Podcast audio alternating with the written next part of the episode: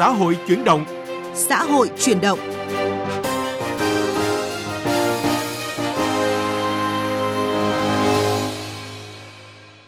Các biên tập viên Hương Giang và Bích Ngọc kính chào quý vị và các bạn. Thưa quý vị, Đại hội Công đoàn Việt Nam lần thứ 13, nhiệm kỳ 2023-2028 dự kiến diễn ra từ ngày 1 đến ngày 3 tháng 12 tới đây. Cùng với việc đánh giá kết quả thực hiện nghị quyết đại hội nhiệm kỳ trước và bầu ra Ban chấp hành Tổng Liên đoàn Lao động Việt Nam khóa mới, đại hội còn tập trung tháo gỡ khó khăn để người lao động có cuộc sống ổn định hơn thời gian tới. Đây cũng là nội dung vấn đề xã hội hôm nay. Sắc màu cuộc sống ở phần cuối chương trình là câu chuyện du lịch Sapa sau mốc kỷ niệm 120 năm du lịch. Vấn đề xã hội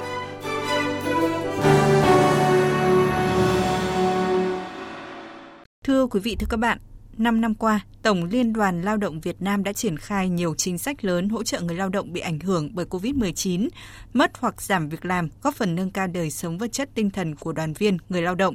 Ở thời điểm khó khăn, tình trạng mất việc làm vẫn kéo dài như hiện nay. Cán bộ công nhân viên chức người lao động kỳ vọng nhiệm kỳ tới, Tổng Liên đoàn Lao động Việt Nam tiếp tục sát cánh đồng hành và có nhiều chính sách hỗ trợ người lao động có thu nhập ổn định và nâng cao chất lượng cuộc sống. Chị Đặng Thu Nhàn làm việc tại Trung tâm nuôi dưỡng và điều dưỡng người có công số 2 huyện Ứng Hòa, thành phố Hà Nội đã nhiều năm nay. Chị lựa chọn làm mẹ đơn thân, một mình xoay sở vất vả để nuôi con gái 6 tuổi.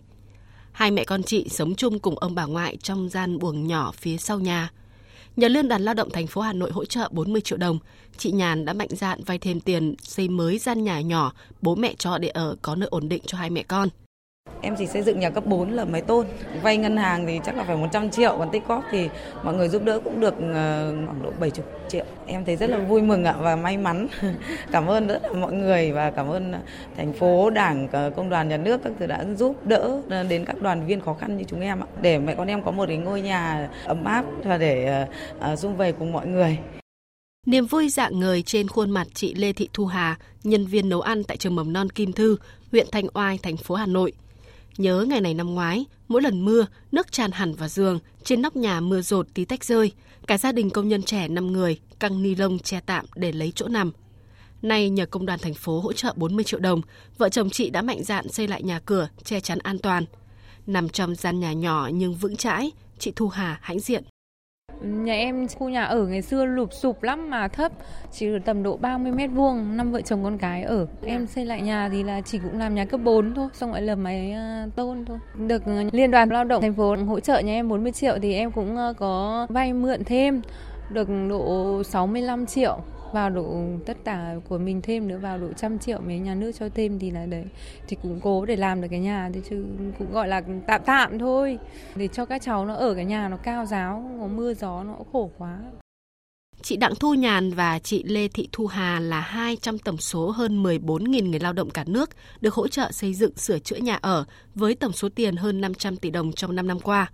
Ngoài việc hỗ trợ sửa xây mới nhà ở, hơn 30 triệu lượt đoàn viên người lao động có hoàn cảnh khó khăn đã được thăm hỏi, tặng các phiếu quà mua hàng không đồng qua các phiên chợ Tết công đoàn được tổ chức hàng năm với tổng số tiền hơn 28.000 tỷ đồng. Và ở những thời điểm khó khăn nhất như khi người thân ốm đau bệnh tật, cần tiền đóng học cho con, xử lý công việc gia đình. Rất nhiều cán bộ, công chức viên chức, giáo viên có thể tìm tới quỹ mái ấm tình thương của công đoàn ngành giáo dục để được trợ giúp.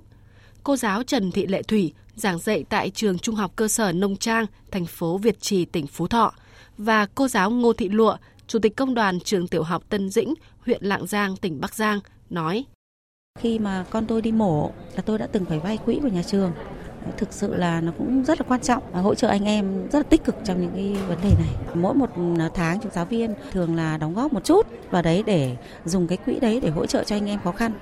Cái máy em tình thương thì những đoàn viên công đoàn nào mà gặp khó khăn ấy à, đăng ký và sẽ ờ, hỗ trợ cho các đồng chí đó vay. Số tiền thì ví dụ như là có hơn 100 triệu thì nhiều đoàn viên vay thì sẽ chia ra. Từ vài triệu đồng đến vài chục triệu đồng, thông qua các kênh công đoàn nắm bắt rõ hoàn cảnh và nguyện vọng của từng gia đình đoàn viên, người lao động mà các khoản vay để chi trả cuộc sống tự tạo việc làm đã được triển khai. Cụ thể, qua 13 quỹ trợ vốn việc làm, gần 3 triệu lượt đoàn viên người lao động được vay với tổng số tiền hàng nghìn tỷ đồng. Tổ chức tài chính Vimosep thuộc Liên đoàn Lao động Thành phố Hồ Chí Minh và Liên đoàn Lao động 9 tỉnh phía Nam đã ký cung cấp gói vay 50.060 tỷ đồng cho công nhân phòng chống tín dụng đen. Ông Trần Đoàn Trung, Phó Chủ tịch Liên đoàn Lao động Thành phố Hồ Chí Minh cho biết, SEP đã phối hợp với lại công đoàn các cấp để đẩy mạnh triển khai các cái sản phẩm dịch vụ tín dụng cá nhân đến đoàn viên người lao động. Ờ, đối với là cái chương trình ký kết với lại các cái tỉnh trong cái uh, chương trình phòng chống tín dụng đen đó, thì sau một tháng thì sếp đã giải ngân cho vay trên 1.000 tỷ đồng. Ờ, đồng thời với lại cái chương trình này thì sếp cũng đã tập trung hỗ trợ khách hàng có cái hoàn cảnh khó khăn trao mái nhà xếp rồi trao bếp ấm thép cho khách hàng công nhân khu nhà trọ với tổng kinh phí là khoảng hơn 14 tỷ đồng trong năm 2023. Chủ tịch Tổng Liên đoàn Lao động Việt Nam Nguyễn Đình Khang khẳng định trong nhiệm kỳ tới, Công đoàn Việt Nam sẽ phải tiếp tục đổi mới mạnh mẽ về tổ chức và hoạt động, à, lấy nhu cầu, lợi ích của đoàn viên, người lao động là mục tiêu căn cứ để xây dựng chương trình kế hoạch công tác tập trung thực hiện tốt cái vai trò đại diện chăm lo bảo vệ quyền lợi ích hợp pháp chính đáng của đoàn viên người lao động đẩy mạnh thu hút tập hợp đoàn kết xây dựng giai cấp công nhân Việt Nam hiện đại lớn mạnh. Dự kiến từ nay đến năm 2028, Tổng Liên đoàn Lao động Việt Nam tiếp tục phối hợp triển khai xây dựng thiết chế công đoàn tại các khu công nghiệp, khu chế xuất theo các quyết định của Thủ tướng Chính phủ và sát cánh đồng hành, hỗ trợ để đoàn viên người lao động sớm ổn định và nâng cao chất lượng cuộc sống.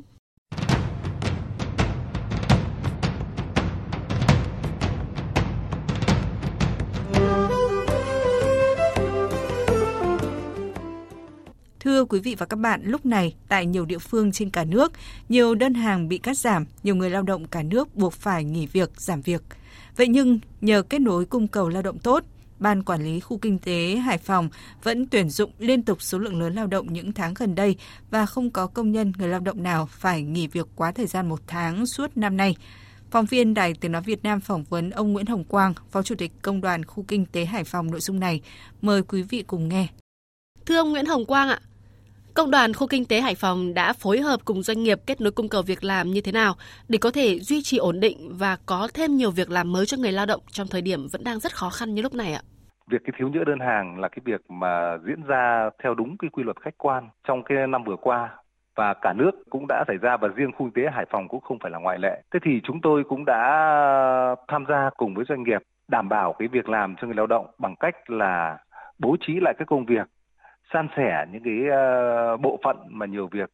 sang bộ phận ít việc. Để cho lao động là có cái việc làm đấy là cái thứ nhất. Cái thứ hai là trong cái trường hợp mà doanh nghiệp rất khó khăn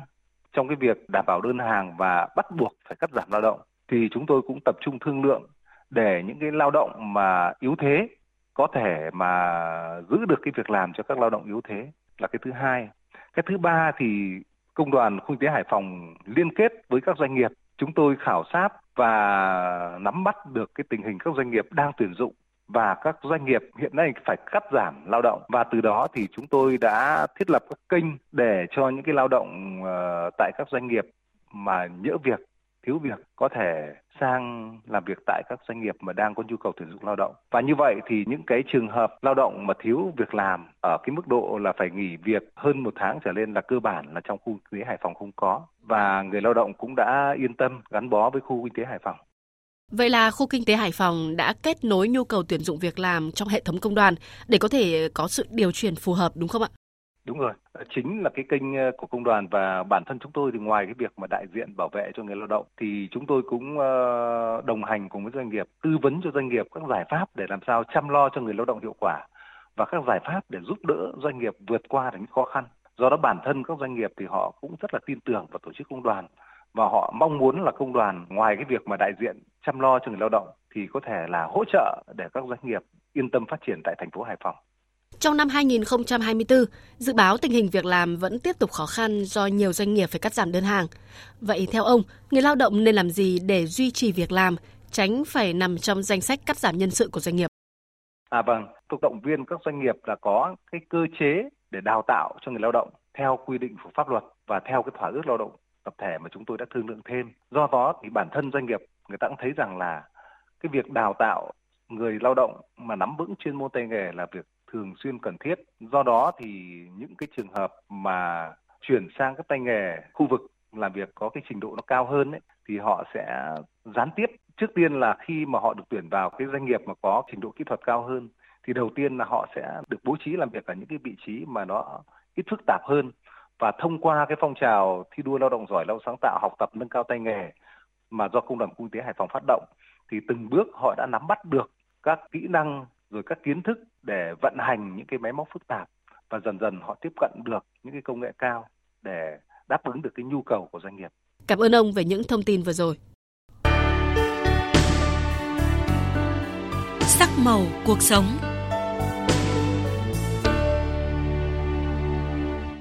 Thưa quý vị và các bạn, Sapa từ lâu là điểm đến du lịch nổi tiếng không chỉ bởi cảnh quan, khí hậu và sự đa dạng văn hóa dân tộc, cùng với hệ thống di sản độc đáo của thiên nhiên như là núi Hàm Rồng, khu chạm khắc đá cổ, suối đá vàng, thác tình yêu, những thửa ruộng bậc thang, mà còn bởi một cuộc sống mộc mạc giản dị nhưng mang đậm nét văn hóa vùng cao của đồng bào các dân tộc thiểu số sinh sống tại đây. Du lịch Sapa càng ấn tượng hơn sau lễ kỷ niệm 120 năm du lịch Sapa bởi cách làm bài bản, thêm nhiều điểm đến hấp dẫn – để du lịch Sapa ngày càng trở thành điểm đến hấp dẫn, Sapa đang đưa ra nhiều sản phẩm du lịch, đặc biệt là du lịch xanh. Điểm du lịch vườn đá Tả Phìn nằm trong khu sinh thái vườn đá Tả Phìn, có quy mô hơn 12.000 m2, được quy hoạch thành chuỗi sản phẩm dịch vụ du lịch khép kín. Đây là điểm du lịch sinh thái đạt chuẩn ô cốp 4 sao duy nhất của tỉnh Lào Cai tính đến thời điểm này. Được thiết kế trên cơ sở tôn trọng cảnh quan tự nhiên. Điểm nhấn nơi đây là dòng suối trong mát những vườn hồng cổ với các loại hoa quanh năm rực rỡ sắc màu đã trở thành điểm dừng chân hấp dẫn cho du khách. Chị Nguyễn Thị Hồng Nhung, một du khách đến từ Hà Nội bày tỏ. Một địa điểm du lịch khá là thú vị và cũng có những cái nét à, vừa truyền thống mà cũng có những cái mà nó cũng rất là mơ hồ lãng mạn mà đem đến một cái à, thích thú cho cái người à, đi du lịch. Ông Trần Trí Thành, giám đốc hợp tác xã Tả Phìn Xanh cho rằng từ điểm nhấn 120 năm du lịch Sapa, chính quyền địa phương đã có thêm những định hướng cho phát triển du lịch xanh, bền vững. Chính vì vậy, các doanh nghiệp, hợp tác xã làm du lịch đã tuân thủ các chủ trương của tỉnh. Phát triển du lịch luôn gắn với sự phát triển bền vững để thu hút thêm nhiều du khách đến với Sapa. Cái tự nhiên là mãi mãi, du khách hãy đến với lại ờ, các cái bản làng của Sapa để mà khám phá và ờ, để chiêm ngưỡng được các cái ờ, tự nhiên vốn có của các bản làng dân tộc Sapa. Du lịch xanh gắn với bảo vệ môi trường và thiên nhiên là hướng đi đảm bảo cho phát triển du lịch bền vững. Chính vì vậy, ngay sau khi quy hoạch khu du lịch quốc gia Sapa được phê duyệt, thị xã Sapa đã tập trung quy hoạch các phân khu, đặc biệt tại các khu vực vùng lõi trên nguyên tắc phải tôn trọng địa hình, cảnh quan tự nhiên, hạn chế thấp nhất những tác động đến kết cấu hạ tầng, làm thay đổi môi trường sinh thái. Ông Cao Bá Quý, Phó Chủ tịch Ủy ban Nhân dân thị xã Sapa cho biết. Phát triển du lịch là trên cơ sở khoảng 6.000 ha thì ờ, ngoài cái phần lõi đó ra thì chúng tôi cũng sẽ phát triển các cái vùng khu vực vệ tinh. Đó là các cái phân khu vệ tinh phục vụ cho cho cho vùng lõi để đảm bảo cho cái việc mà Sapa có thể thực hiện được cái mục tiêu ờ, đón lượng khách đạt đến tầm khoảng 11 triệu đến năm 2030. Là đơn vị đang thực hiện dự án trên địa bàn thị xã Sapa, ông Nguyễn Thành Long, Phó Giám đốc dự án Lady Hill Resort Sapa cho rằng Sapa đang có bước phát triển mạnh mẽ, thu hút nhiều nhà đầu tư. Tuy nhiên, việc đầu tư phải tuân thủ nguyên tắc, đảm bảo lợi ích hài hòa giữa kinh tế và thiên nhiên, theo định hướng của địa phương là phát triển du lịch xanh bền vững. Chính vì vậy, khi các doanh nghiệp đầu tư đều tuân thủ các nguyên tắc này. Trong dự án thì 18 hecta ấy thì chỉ có một ờ, khu làm sẽ để làm cái khách sạn 5 sao thôi. Còn lại toàn bộ là sẽ ờ, giữ nguyên theo cái tự nhiên của của của địa hình cũng như là của thế đất. Đấy thì ờ, mục tiêu là như vậy. Với hướng đi đúng, quyết tâm cao, nhất là sự ủng hộ, đồng hành của các đơn vị, doanh nghiệp du lịch. Phát triển du lịch xanh đang được thị xã Sapa hiện thực hóa bằng hàng loạt những công trình, phần việc thiết thực. Chính vì vậy, từ đầu năm đến nay, Sapa đã đón khoảng 7 triệu lượt khách, mức cao kỷ lục so với các năm trước. Nỗ lực này không chỉ hướng đến mục tiêu phát triển du lịch sạch theo tiêu chí ASEAN, mà quan trọng hơn là tạo tiền đề để khu du lịch quốc gia Sapa tăng trưởng nhanh và bền vững theo định hướng đã đề ra. Nội dung vừa rồi đã kết thúc chương trình xã hội truyền động hôm nay. Cảm ơn quý vị đã quan tâm theo dõi.